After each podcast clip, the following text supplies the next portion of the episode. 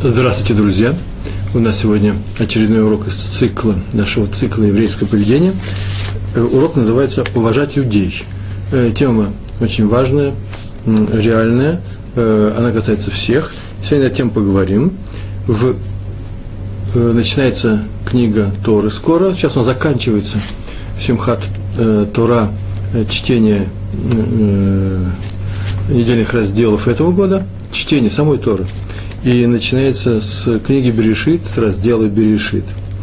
Э, уважать людей. На эту тему у нас уже был однажды урок, если вы помните. Достоинство других людей называется. Э, но сегодня мы поговорим с, с других точек зрения, более некоторые актуальные вопросы рассмотрим, э, добавим к тому уроку.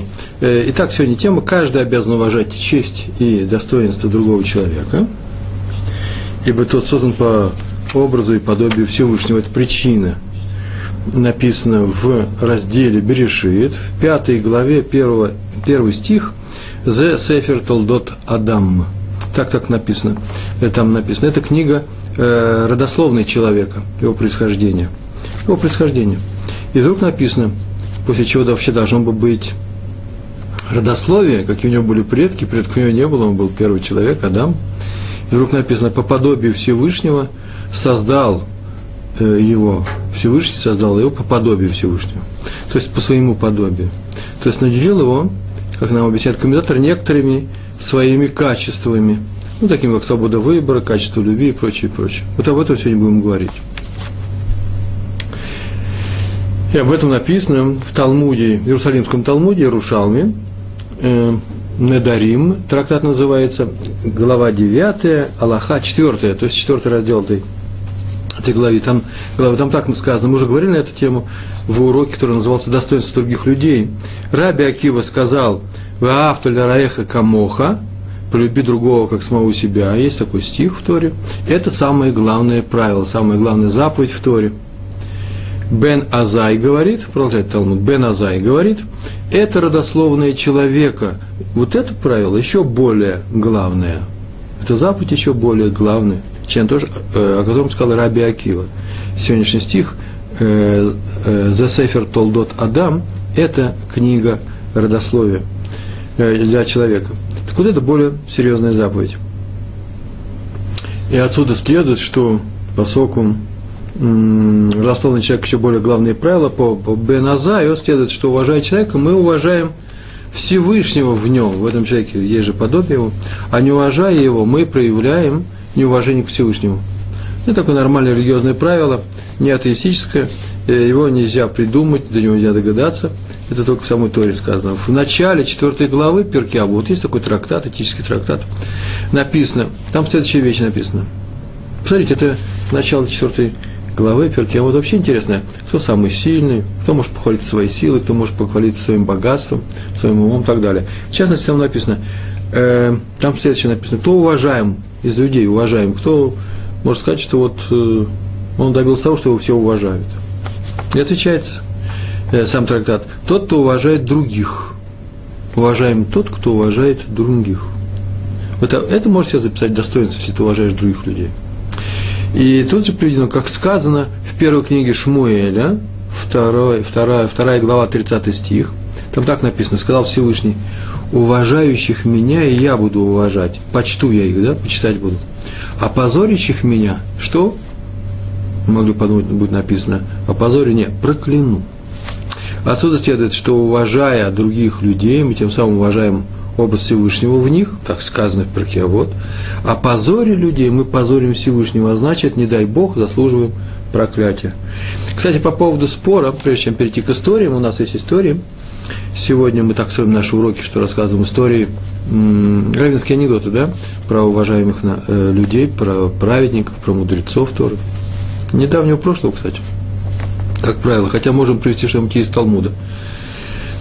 А можем и из дальнего прошлого, сейчас посмотрим. Так вот, по поводу спора между Раби Акива и Бен э, Азаем на ту тему, какой стих более важен в Торе, заметьте, заметьте это оба стиха этические, люби ближнего своего, как самого себя, это вроде о, Бог, о Боге не сказано. А Бен Азай почему-то добавляет такую фразу меня нет, вот очень важные есть слова в Торе, которые написаны, вот, вот родословие Творца, а какое родословие Творца человека, по своему подобию создал Творец. Это более серьезная вещь. Тут появляется Творец, так э, любовь и уважение – это отношения между людьми, и отношения также касаются отношения человека к Всевышнему. Мы знаем, что все заповеди делятся на два. Одно из делений происходит таким образом, что есть заповеди между людьми, э, нельзя обманывать, красть, э, вот сейчас уважать человека нужно и так далее.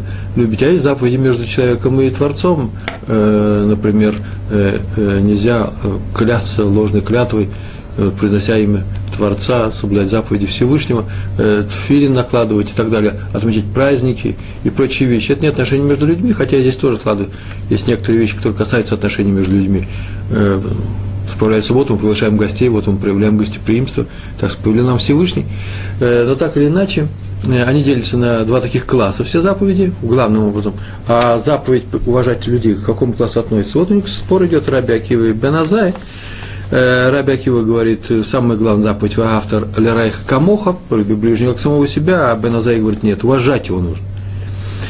Так э, э, почему то, что сказал Беназай, это более сильные вещи, ведь он же добавил после Раби Акива, да, чем то, что привел Раби Акива, полюби ближнего своего. Не сказано, пришел Беназай и говорит, нужно уважать другого человека, а Раби говорит, нет, более важная вещь есть, полюби ближнего. Не, все в другом порядке, почему так? И отвечают мудрецы, Э, книгу, сборник называется «Даат Сканим», там так написано, из стиха «И полюби ближнего своего, как самого себя» мы можем вывести правило Илеля. Такое правило есть. Не делай другому то, что противно тебе, когда делают тебе. В принципе, можно это вывести. Поэтому Бен Азай добавил, что надо еще учить, раз так, надо еще учить и стих вот родословная человека. Почему? Даже если ты не хочешь, чтобы, не хочешь, чтобы почитали тебя самого, и прощаешь другим пренебрежительное отношение к тебе, то все равно ты должен уважать честь других людей и не позволять себе пренебрежительного, э, э, позволять себе пренебрежительное отношение к, к другим людям. Вот в чем разница. Кстати, замечание здесь какое приведем. Замечание очень, очень простое. Э, вообще-то, в принципе, нельзя человеку неуважительно относиться даже к самому себе. Что за практика? Практика очень... На, на практике это э, сказано в следующем, нельзя позволять себя позорить. Э, ну, конечно, что когда ты сопротивляешься и не хочешь, чтобы тебя позорили, обижали, не ценили, не в грош тебя не ставили, то не надо добиваться собственного э, величия или собственной чести, оставить свою честь при помощи скандалов, шума, крика, оскорблений. Вообще просто проще иногда уйти просто в сторону и не позволять себя позорить, хотя бы тем, что просто не общаться с теми людьми, которые говорят о тебе плохо. Старайтесь себя вести, если в доме это происходит, значит, помиритесь, проявите свою любовь по отношению к этому человеку, и он перестанет говорить позорные в ваш адрес слова. То есть человек должен заботиться еще и об этом. Так и учится из этого стиха.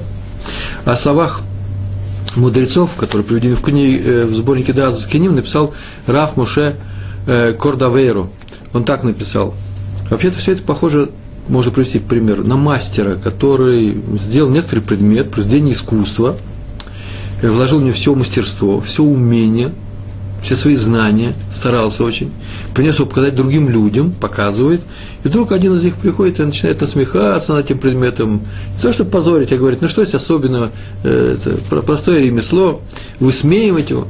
Понятно, что, понятно, что мастер обидится на такого человека, даже если он человек Торы, он будет сдерживать себя, но где-то будет больно, его, это, это его уколет, может уколоть. Вот так Всевышний. Он очень не любит, когда кто-то неуважительно относится к его созданиям. Вот о чем написал Раф Мойше Курдавейру. Кстати, это качество мы находим еще и у Авраама Авина. Он пригласил, помните, в свой дом пригласил трех э, кочующих бедуинов, которые проходили мимо. Это согласно Э, тому рассказу, тому мидрашу, согласно которому э, он не признал в них ангелов, он встречал их как обычных людей, они к нему пришли в дом.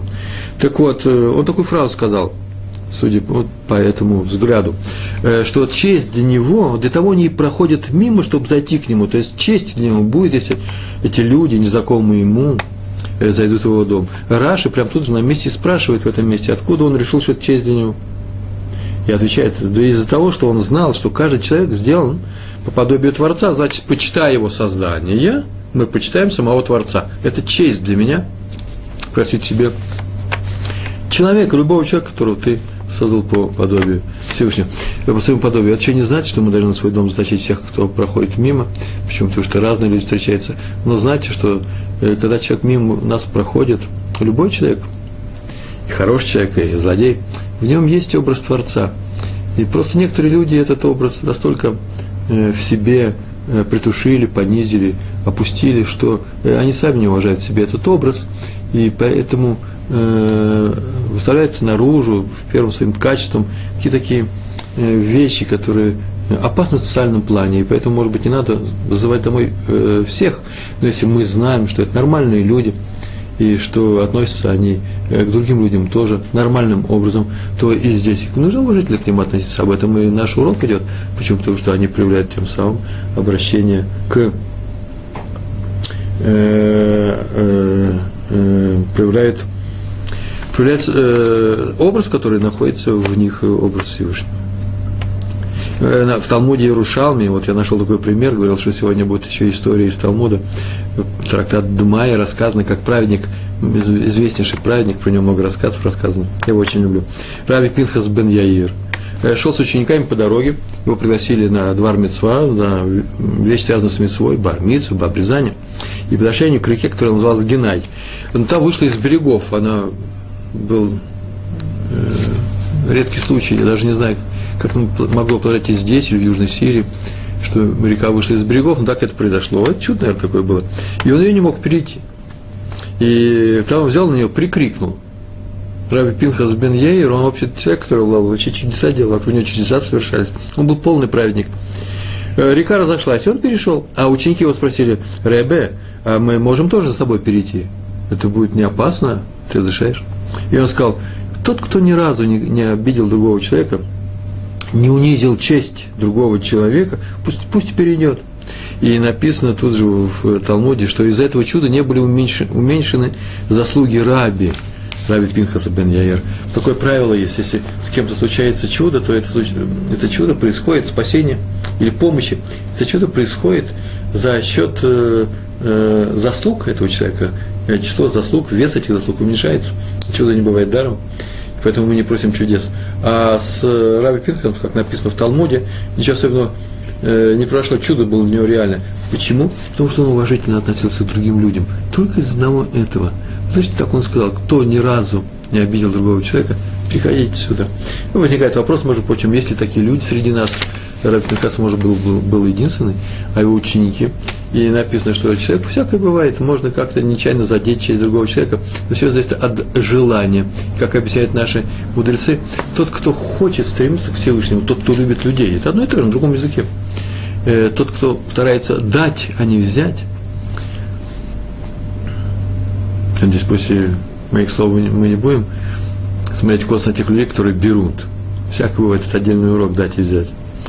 Так вот, тот, кто хочет помочь другим людям – Э, тот даже и задев немножко, и переживает, что он задел, считается тем, который ни, э, кто ни разу не э, обидел другого человека, не задел честь другого человека.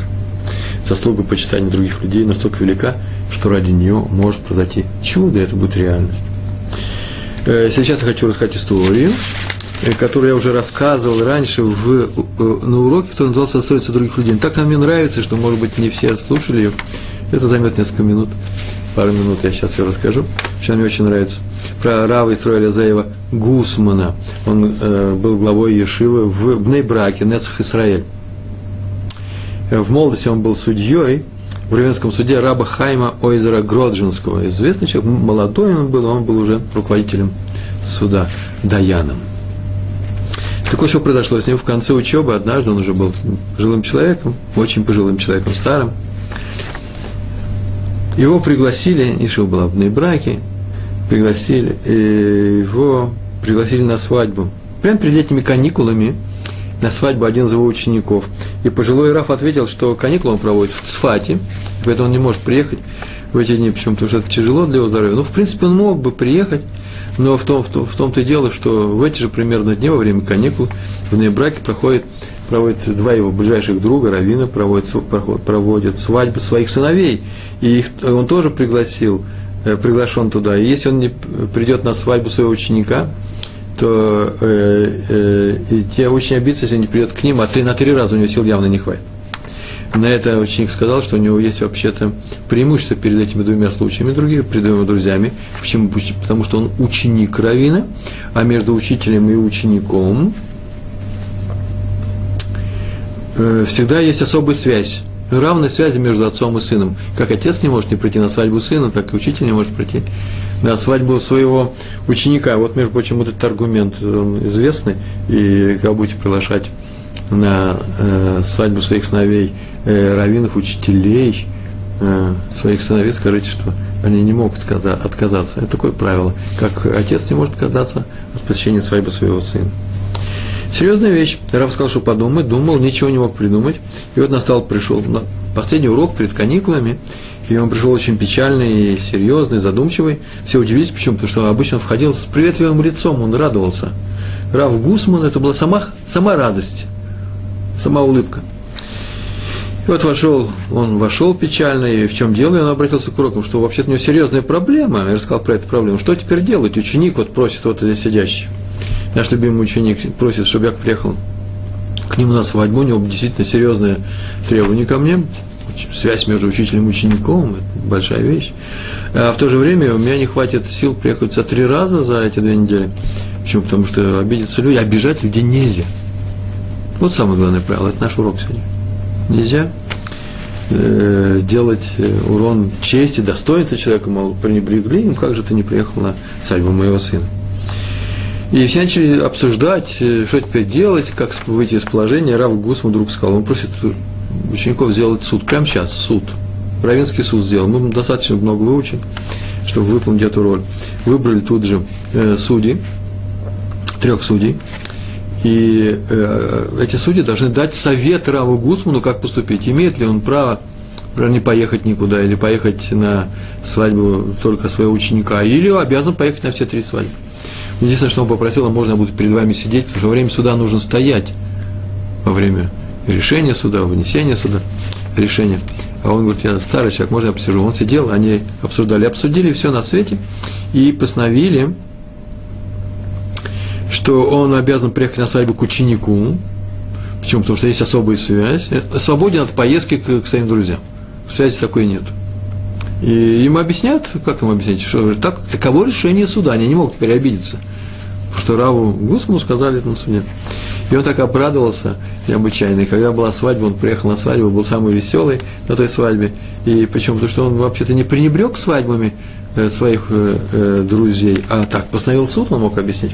Смотрите, вот это называется уважать других людей. Это история не о том, как он приехал на свадьбу своего ученика, это история о том, как он не приехал на свадьбу своих друзей, не обижая их, не расстраивая, а сославшись на постановление серьезных э, раввинов.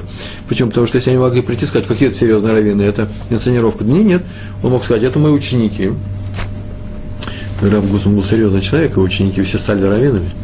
И поэтому говорит, вот, мой, вот этот ученик, это мой ученик, и вот мой ученик, это мои судьи.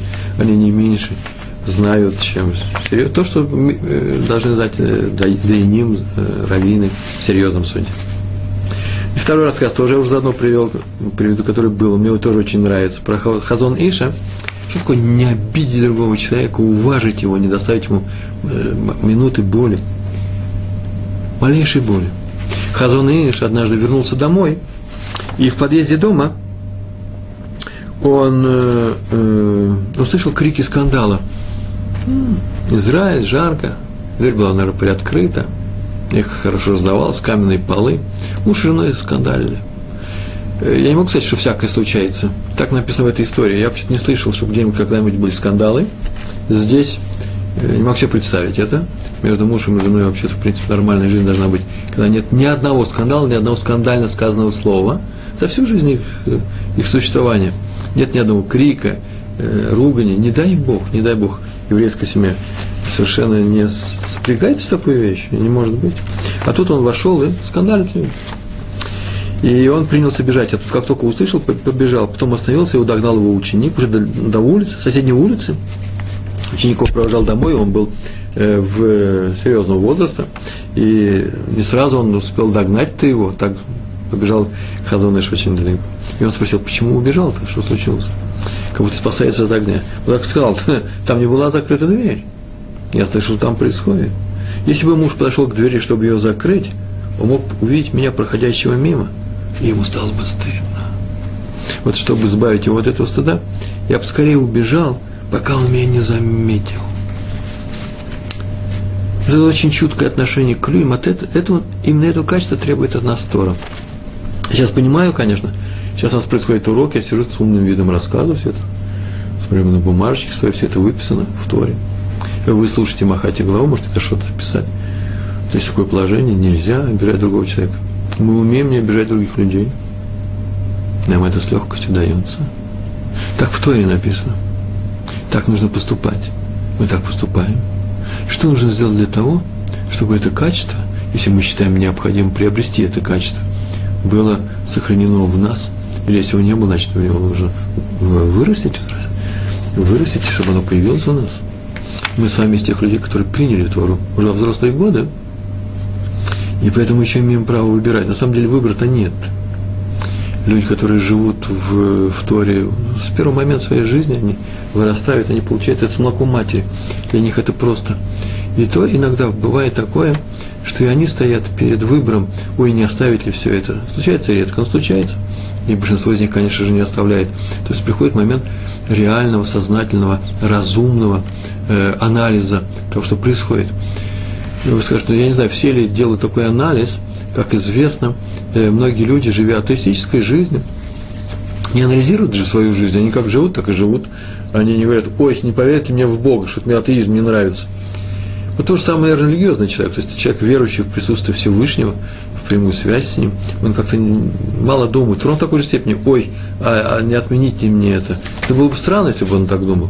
Но так или иначе, мы сейчас находимся перед выбором, можем ли мы взять это качество на себя и как легко его выполнить, э, э, обладать, э, обладать этим свойством. Легко ли это? Поэтому рассказывается истории для того, чтобы мы посмотрели, представили себя, посмотрели на себя, могли бы так поступать, потому что это и есть эталон правильного действия. Равшах рассказал про своего учителя. Известный Равшах э, в Израиле э, был главным посек, принимал решения по многим вопросам Торы. Так вот, э, когда он молодой, он приехал из Луцкой, и он учился у раби Истра Залмана Мельцера, который тоже там приехал, известнейший раввин был. И вот Слуцкий был, было принято в той синагоге, в центральной синагоге, в, в синагоге Рава Мельцера, было принято поступать следующим образом. Там был один гвир, спонсор, сейчас говорят, да, богатый человек, который давал много сдаки, оказал помощь и синагоге, и просто бедным людям. И его привечали, как ему давали выход к Торе, его вызывали к цветку Торы э, в страшные дни, да, Емим Нураим, который проходит мимо, между Новым годом и э, Йом, Йом Хакипурим, Йом Кипуром. И он получал э, вызов к Торе, и при этом он давал большую цдаку. Вы знаете, что тот, кто выходит к Торе, тому читает специальное благословение, называется Мишебера. Мишебара, это называется тот, кто благословил и перечислил всех, кто благодарил Всевышний, то благословит этого человека, если он даст задаку, и человек дает задаку, кто-то маленькие деньги, кто-то большие. Человек э, состоятельный, наверное, захочет дать большие деньги. Поэтому он и состоятельный, что он хочет э, отмыть свои деньги, отмыть, да, откупить, и откупить, а сделать их святыми, потому что для этого ему дано богатство, чтобы он помогал людям. И вот там был один богач, богатый человек, и пришли Габай. И Габай – это люди, которые служат в синагоге, э, занимаются, чиновники синагоги занимаются тем, что смотрят за ним. Они спросили, что делать. Дело в том, что этот богач э, потерял все свои деньги, стал бедным человеком. А что, какой есть, э, есть альтернатива? Спросил Раб Мельцер. Э, мы ему продолжали оказывать честь. Почему сейчас нельзя оказывать честь? Ну как же, сказали они, теперь мы можем потерять деньги. Теперь есть и другие богатые люди. Теперь вместо них мы будем вызывать его, чтобы не нанести ему моральный ущерб, урон, чтобы он не подумал, что мы его обижаем, что, смотрите, нам уже только деньги с его стороны, и не будем продолжать его вызывать. Согласно, что уважаемый человек, и когда у него была такая возможность, он помогал нам. Но смотрите, раньше он нам дал большие деньги, синагога нуждается А теперь богатые люди, которые, если мы вызываем бедного, они не выйдут к Торе, а раз так, то они не дадут на Мишебейры большие деньги. Мы потеряем. Раф Мельцер на это сказал так. Дело в том, что бедность и богатство зависит не от нас, не от этого человека. Все зависит от неба. Тут ничего мы не можем поделать. Это решение выносится там, наверху. Но мы можем нечаянно обидеть человека, а вот это как раз запрещено небом, это зависит от нас, обижать человека или нет. А поэтому сделаем следующим образом. Как он сказал, если вам жалко те деньги, которые мы потеряем, если будем вызывать этого бедного человека, то я вам заплачу разницу из своего кармана. Так сказал со слов Фурава Шаха Араби Сарзалман Мельцер. И так поступили. Я даже не знаю, как там поступили, может, они его э, продолжали вызывать. Но так или иначе, вот эта готовность Равина заплатить деньги, чтобы главное, главное, чтобы не нанести урон, ущерб чести, достоинству другого человека, чтобы его не обидеть. Это довольно-таки известный, хороший пример. Я от себя могу добавить, что лучший способ помощи именно этот, когда раввин, дающий совет, говорит, что он сам заплатит, даст садаку. Судья, который принимает решение о том, что один человек должен заплатить второму, выслушал все дело, должен платить деньги, а у того нет этих денег, э, он имеет право, уже будучи не как судья, как частное лицо, взять и сказать, да я тебе дам сдаку, у меня есть деньги, я хочу заплатить за тебя. Это правильный поступок.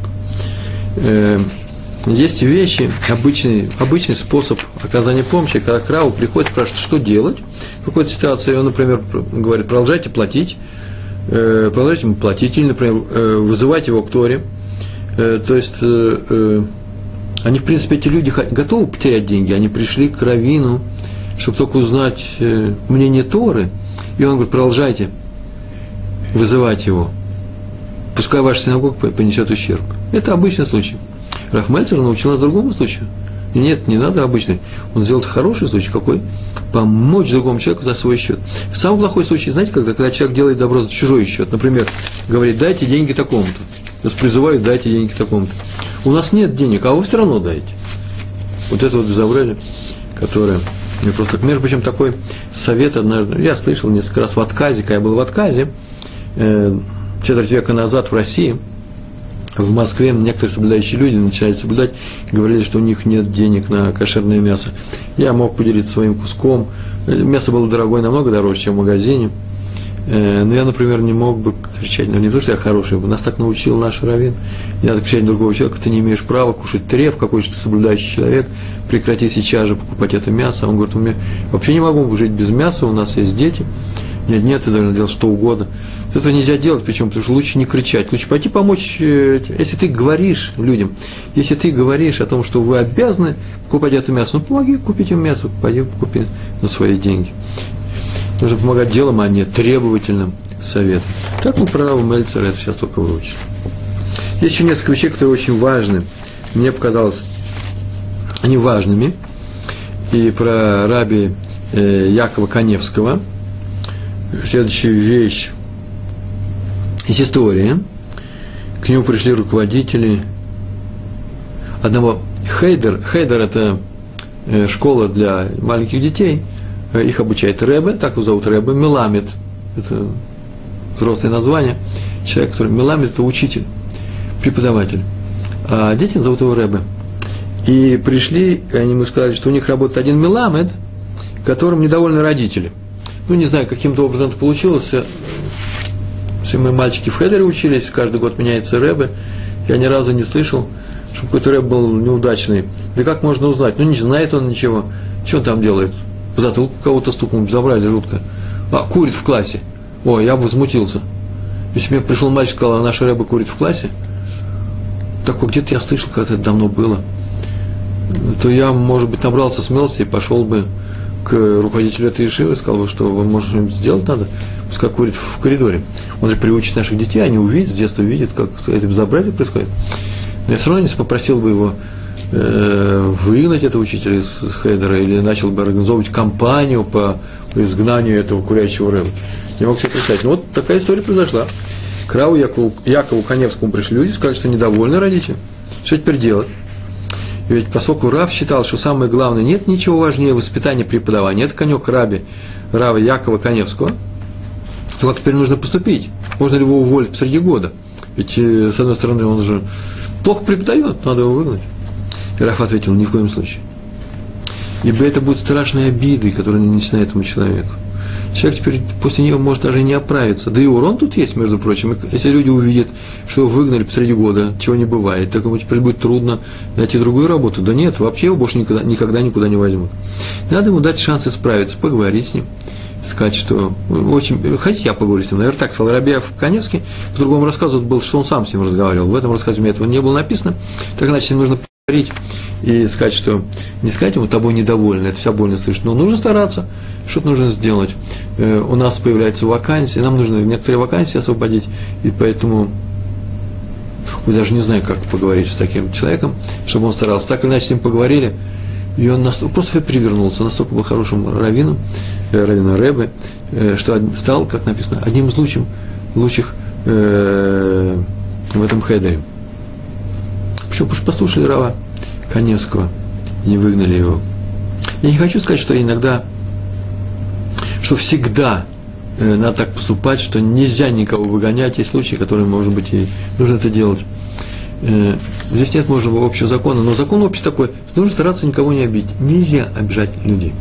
Еще есть некоторый момент, э, смотрите, ведь он же перевернулся, стал лучшим в этом хедере, он старался, но мало того, что он старался, то произошла еще одна вещь, очень интересная.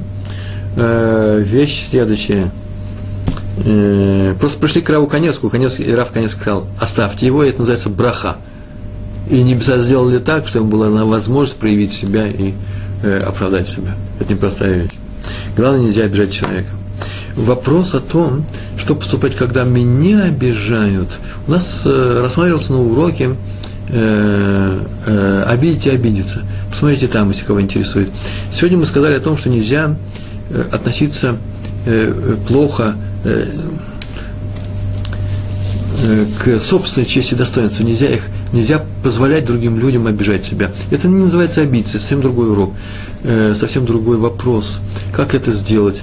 Если кто-то, например, тебя на самом деле поносит, позорит, то нужно взвесить, например, если на работе происходит, может поменять работу. Это важнее, может быть. Но сейчас кризис, сейчас не очень быстро найдешь работу, значит, придется или же вести себя таким образом, чтобы тебя больше не позорили. Или же надо э, философически к этому отнестись, то есть найти все силы, увидеть, что человек, ну, слабый человек, ребенок какой-то, я не знаю, тебе бу-бу-бу говорит, когда он тебя видит, вы же не обидитесь на этого ребенка. Э, это не просто вещь, начальник, он не ребенок, это взрослый человек. Но значит, он не воспитан, значит, в этом моменте не знает, что нельзя обижать других людей. Он как ребенок. Отнеситесь к нему как к ребенку. Главное, не Э, давайте поводов, э, тем более не скандальте, не шумите. Если есть такая возможность, пожалуйста, вышестоящему начальнику на него, чтобы перестать прекратить это, взвесьте все, поступите с еврейской, с, с, с, включите свою еврейскую голову в это дело. Но э, вещь, э, есть еще один совет, очень простой совет. Вам нужно просто срочно пойти в таком случае к собственному раввину, и э, он вам задаст вопросы. Нужно вы, выяснить детали и поступить, как он сказал. Если у вас нет раввин, тогда и меня не спрашивайте. Это первый момент. У каждого еврея должен быть раввин, должен быть учитель. А если у него его нет, знаете, о, о каком начальнике вы меня спрашиваете? Вы меня понимаете, да? Мне, извините, тем самым я ответил на вопрос, который возник у меня тут на экране. Есть еще одна история. А, мы говорили про э, Раби Коневского. Есть у меня еще моя личная история про э, Рэбе, который преподает в классе моего, нашего сына, нашего младшего, самого младшего мальчика в нашей семье, которого зовут Исроэль. Да? Исроэль бен Рувен. Он э, учится в школе, очень хорошо он учится в Хедере, э, глава светлая, ну, это не странно в еврейском мире, у всех, особенно русскоязычных евреев, просто все мальчики, Илуим называется гений, он схватывает все на лету, знает все. И когда я с ним по, в пятницу сижу в синагоге учусь, повторяю все, что они прошли за, за неделю, он рассказывает мне с такой скоростью, так глубоко, просто замечательно, что у меня негде вставить просто свои замечания. Причем, когда я что-нибудь вставлю, он посмотрит на меня, он очень хороший мальчик, он посмотрит на меня, быстренько посчитает внутри себя, говорил ли им это Рева, если им Реве этого не говорил, то он пойдет дальше. А если он им говорил, он меня поправит тоном, голосом своего рэба. Он обожает своего равина, своего рэба, своего учителя. И вдруг он звонит. Он звонит мне на днях и в пятницу, прямо перед Рожешана. Не, не в пятницу, это было не в пятницу, посреди недели, но главное, что это было с утра. Рожешана начиналась вечером. Весь дом готовится, серьезные вещи. Вдруг раздается звонок, и тихий человек, с которым я еще не успел толком познакомиться, потому что только начали занятия сейчас, он говорит, что он хотел бы встретиться с, со Сроилем моим, Сроиль Пятигорский. Я всегда сразу не понял, почему взрослый человек, зачем встретиться? Что он наделал он? Да нет, ничего не наделал. Ну, просто так же не бывает. Я хотел бы с ним встретиться. Хорошо. Он сказал, что он подъедет. Спросите его, он согласен с вами встретиться? Я спросил своего Исроля, который тут же рядом находился. Я его со двора, где они колотили с друзьями суку, уже сколачивали. И он вышел недовольный, что я оторвал его от, от его работы, от своего занятия. Они мецву большую выполняли, стучали перед Рожешана, суку делают. Через две недели ведь сука будет. Я сказал, ты с Рэбом хочешь встретиться? И вдруг я видал по лицу его, что что-то произошло, наверное. Что-то произошло. Ну, делать нечего, пошел он встретился. Пришел он через час-полтора, довольный, что делать? Рэб приехал за ним на машине, поехали куда-то. По нашему району гуляли ходили, Рэб рассказывал. Это отдых был, наслаждение. Лицо у него светилось. Что Рэб рассказывал? А, много разных историй. Один на один. Зашли в какой-то кафетерий, и что-то он там купил, и накормил его чем-то, и дал ему э, еще полную горсть каких-то конфет, и привез домой, и он тут сидит, он довольно ужасно. Потом он сказал, в чем дело-то, выяснил. Выяснили мы. Оказывается, просто случилась история, не очень самая красивая. Какой-то мальчик его задел сзади. Причем самое интересное, что мальчик, скорее всего, и был и неправ. Но мы нашего и строили. Вдруг возникла странная реакция, взрывная реакция.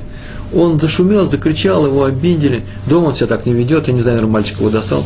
И Рэб увидел его, что он так ведет себя, и решил успокоить. Как он успокоил? Погулял с ним.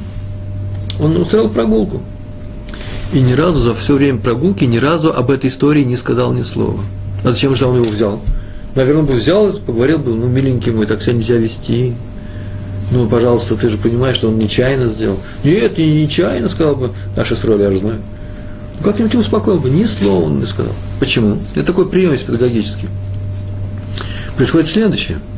Они погуляли, мальчик еще больше любит своего рэба, и когда в следующий раз пройдет, начнется такая же история, и Исроиль захочет взорваться, и он увидит этот момент, рэба посмотрит и скажет, Исроиль, спокойнее, своим голосом. Он любит Рэбе. И видит, что Рэбе любит его. И он успокоится моментально. Так завоевывается авторитет. Не словами, не делай это, не делай то-то. Веди себя пристойно.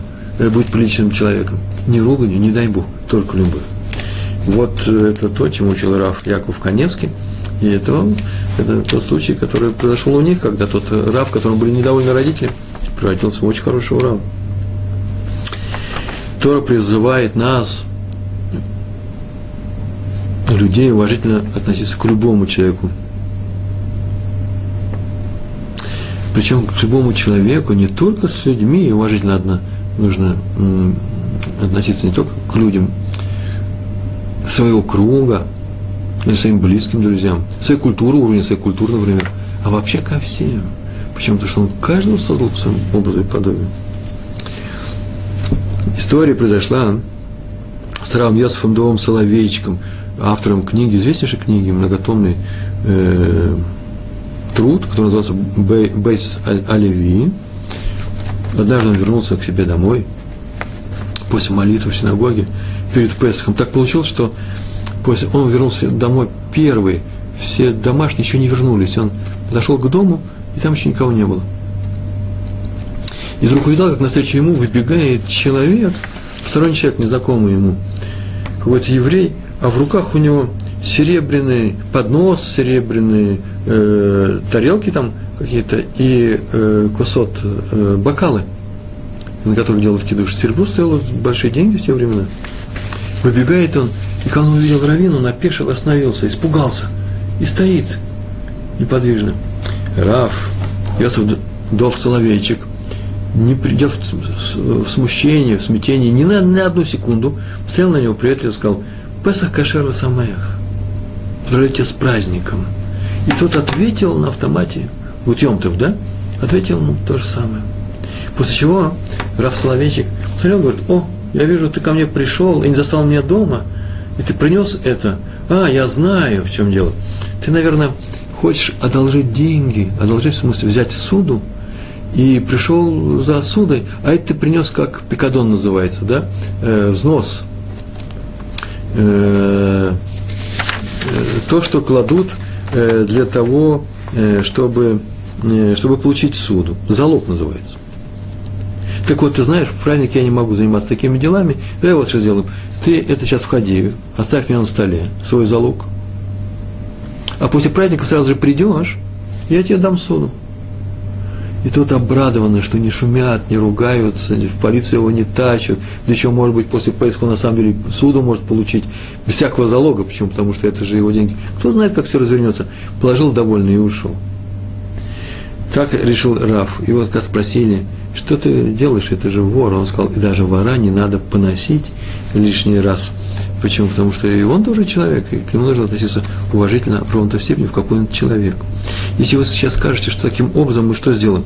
Мы же можем распустить людей, они станут преступниками, даже поощрение преступников, то напротив, Тор считает, что именно таким образом мы поощряем людей исправиться, встать на путь исправления. И только таким, а не шум, шумом, кри, криком, руганью, скандалами, то, что мы потащим в полицейские колодок, то мы только еще больше озлобим этого человека и толкнем его еще больше на тот путь нехороший, которым он идет. Это очень важная вещь – уважение. Недаром среди русского народа очень популярен этот вопрос. Ты меня уважаешь? Сегодня наш урок можно было назвать «Вы меня уважаете?» Почему? Потому что это важно вообще-то независимо от того, еврей ты, не еврей. Это очень важная вещь для всех людей, любой национальности. Давайте подумаем, откуда вообще берутся плохие дела? Разные причины могут толкнуть человека на плохой поступок, э, на преступление, но очень часто человек думает того, что его не любят люди – его поносят, его оскорбляют, его не уважают, в нем не видят личности, его не ценят. Как называется, ни в грош не ставят, да? Его не ценят. И если мы начнем уважительно относиться к такому человеку, который именно потому, что он злой на всех людей, именно из-за того, что, из того, что он думает, что люди его не ценят, если начнем относиться уважительно к нему, он будет склонен исправиться. Я понимаю, конечно же, не побежит справляться тут же, ровно той степени, в какой мы его уважать начинаем, в сравнении с тем неуважением, которое ему оказываются все остальные. Вот, ну, это, вот на этот процент начнет справляться. Это серьезная вещь. Посмотрим мы сами на себя. Разве мы так не, не так сделаны? Разве иногда не рождается у нас некоторые неприятия, некоторый негативный момент, импульс, э, я не хочу сказать злоба, хотя бы бывает, что и бывает злоба, досада – когда к нам кто-то относится неуважительно, пренебрежительно, кто-то наставит нам место, он щелкнул, щелкнул, дай-ка ему щелкнем по носу. Чтобы э, решили кто-то, что я выскочка, а поэтому нужно поставить меня на место. И люди очень тяжело переживают, когда их ставят на место. Вот это нам запрещается делать, нельзя ставить других людей на место. Э, если мы не хотим, чтобы так поступали с нами, а мы не хотим, чтобы с нами так поступали, нет такого человека, который хочет – чтобы с ним так поступали, то нельзя вот так поступать и с другими людьми. Причем самое интересное, что к молодым людям нужно относиться так же уважительно, как к старикам. То есть есть разные люди, они и стариков не, не уважают, и молодых. Но, как правило, больше ему все-таки почтения какого-то. Ну что, старик прожил тяжелую жизнь, он больной человек, а если уже он еще и ученый, например, ученый Торы, тем более его нужно уважать. Так вот, к старикам относятся более уважительно, чем к молодежи. Это неправильно. Почему? Потому что э, и молодежи те самые взрослые люди, которые, которые в тот же, тот же элемент есть, образ подобия Всевышнего. Вот перед, перед стариками мы встаем с вами, да? Так иногда надо вообще-то встать и даже перед молодыми людьми. Сейчас я скажу, когда нужно вставать. Сначала историю хочу рассказать. Раф Юда Цатка. Даже не история, это э, стиль его поведения. Известнейший праведник был. Он всегда почитал всех своих молодых, кому приходил в Ешиву. Он просто... Если они заходили, он вставал, когда они входили. Э, если к нему в комнату заходил любой молодой человек, старый человек сидит с книгой, он обязательно вставал, поднимался, дал, давал понять, что так он поступает э, Именно для него, не просто встал, книжка потянуться, а именно для него уважительно. А история очень простая. Однажды он ехал с своими учениками в поезде. Так он не сел на... Там был тесновато, наверное, в купе. И он не сел до тех пор, пока не устроил всех. И лучшие места он им раздал. И когда они начали говорить, что молодые люди, которые только начали этим учиться, тем молодежь, мальчики, Рэбе так себя ведете, ведете себя с нами, будто мы седые мудрецы. Он сказал, вы и есть мудрецы, потому что вы учите Тору. Просто мудрецы седые, они выучили больше Тору, почему? Потому что им уже время дали для этого. А усилия те же самые. А вы сейчас только начинаете. Вы не менее уважаемы передо мной и перед Всевышним, как и они. Почитая вас, это важные слова, почитая вас, я оказываю честь той Торе, которую вы выучили. А от тебя бы еще добавил из той Торе, которую вы еще выучите, если не оставите этот путь, не дай Бог. Кстати, а теперь вопрос. Э, надо ли вставать перед стариками? Ну, в Торе, в принципе, написано, что надо вставать. Ну, перед уважаемыми людьми, перед уважаемыми, перед родителями. Мы с вами встаем, когда заходит учитель. Вообще-то, если мы изучаем Тору, то нужно вставать, когда заходит учитель. Это уважение перед его знаниями, особенно если он учитель Торы. Я не расстроюсь, если никто не встанет. Я не расстроюсь, если меня будут называть на «ты», прям по-русски. Э, но если встанут, я пойму, что здесь сидят люди, которые знают правила, порядок поведения по Торе, так как написано в книге Берешит. Вот родословный человек по своему образу и подобию создал его Всевышний, и поэтому он встает, когда он видит, что э, входит сюда другой человек, учителей нужно приветствовать. Если учитель учит Тору, то перед стариком надо вставать, если человек учит Тору. А во всех остальных случаях мы встаем, когда хотим показать ему свое хорошее отношение к ним. Например, к нам пришли гости, если к нам заходят гости, вне всякого сомнения, я должен встать и пойти им навстречу. Или хотя бы, если я не могу ходить, много народа здесь, я должен их просить себе, подать им руку, стоя. Вот это вот встать, это и называется, это и называется э, уважительное отношение к человеку. Еще одна история из э, так же, которых я рассказывал раньше, бывшая моя история. Я все три рассказал сегодня. Это очень важная история, потом я ее повторю. И тоже про э, Рава э, Исразална Мельцера, учителя Рава Шаха. Он руководил Ешивой Эцхаим.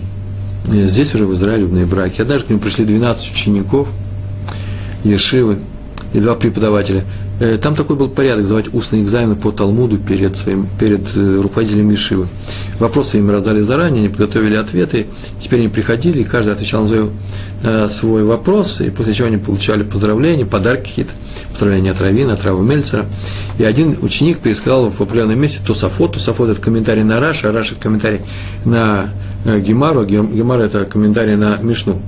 Нормально я сказал, да? И он пересказал э, Тософот, это коллективное творчество нескольких раввинов, главным образом Франции, э, периода, периода Раши, чуть позже. И это очень серьезные вещи. Если я понимаю Тософот со второго, третьего раза, я ужасно рад, счастлив, я сам разобрал это. Что редко бывает, не приходится. Чаще обращаюсь за помощью кому-то, или книгу возьму какую-нибудь, ну или посижу, три раза прочитал, счастлив, если я понимаю Тософот. И вот один ученик перескал Тософот, дал свое объяснение, и все увидели вдруг с удивлением, обнаружили, наверное, от волнения, что-то ошибся. С точностью наоборот он рассказывает. Не такое должно быть объяснение. И Раф Мельцер ему сказал тихо, ты, наверное, вот что имел в виду, молодец. И сказал, как нужно. Ученик сказал, нет, нет, я имел в виду то, что я имел в виду, то, что я сказал. И повторил очень громко, с напором. Такой нормальный, хороший еврейский упрямый мальчик. Еврейский мальчик должен быть упрям. И он сказал, шутка. И он повторил, Рави Мальцер еще раз попытался его исправить немножко, чтобы не задеть ученика. А, говорит, я понял, понял, что ты хочешь сказать. О, молодец, правильно. И другими словами, очень близко к его словам, но далеко по смыслу, снова сказал, то сказал нет. Нет, Рыба, я сказал иначе, и вот как я сказал. Повторяет свою ошибку. Ну, терпение всех остальных кончилось. На третий, четвертый раз это кончается терпение. Учитель говорит, как нужно, а мальчик продолжает наставить на своем. И всякое бывает. Это зацикливание, от, может быть, от смущения, от напряжения, от страха. Вы знаете, что-то в нем закрылось, он не слышит, не воспринимает слова, кричит нет, нет, и стоит на своем. Такое бывает, ничего страшного нет. Ну, терпение всех кончилось, но на него еще никто не кричит. Никто не будет кричать. Сейчас сказать, ты не прав, слушай меня. Раф Мельцер это не может сделать. Он любит этого ученика. Он сказал, я на секундочку выйду. И он вышел на секундочку. И все ждут его. Один ученик подошел к, к двери, открыл, смотрит, Раф Мельцер ходит по коридору и говорит, очень громко говорит, квот обреет, уважай людей, уважай людей, даже маленьких, Афилу Ктаним, сам себе говорит. Уважай, это значит, не вздумай сказать ему сейчас что-нибудь такое плохое. После он успокоился, вообще человек был очень энергичный, эмоциональный, вошел и продолжал свой урок Это очень важно. Главное, чтобы не обидеть этого человека. Еще у нас с вами осталось 10 минут, поэтому я расскажу еще две истории, которые у меня здесь есть. Одна из них э, про Райва Моше Файнштейна, и он давал урок в своей Шиве Тиферет Иерушалаем, это в Америке, э, в, э, в районе Нью-Йорка.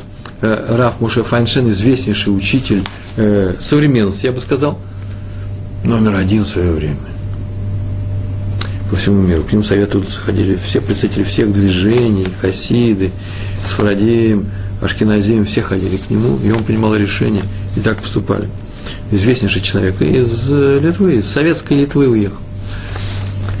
Ну, советская она не была э, в то время, но когда еще там шла гражданская война, и после чего он ну, много тоже понатерпел э, от, э, от советской власти, и уехал он в Америку.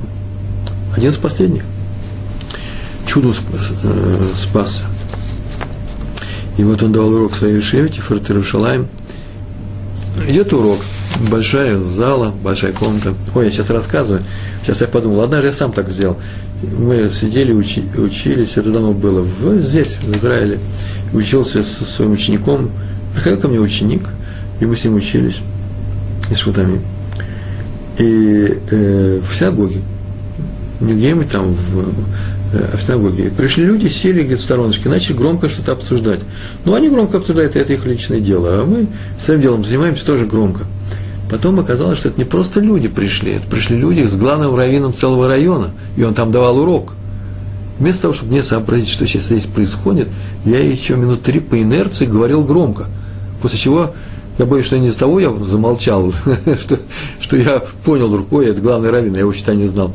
А, наверное, из-за того, что я просто устал кричать. Возможно, характер такой тяжелый, временами во мне проявляется. И какая-то история прочитал, говорю, о, я сказал сам себе, о, это же про меня. Что здесь произошло?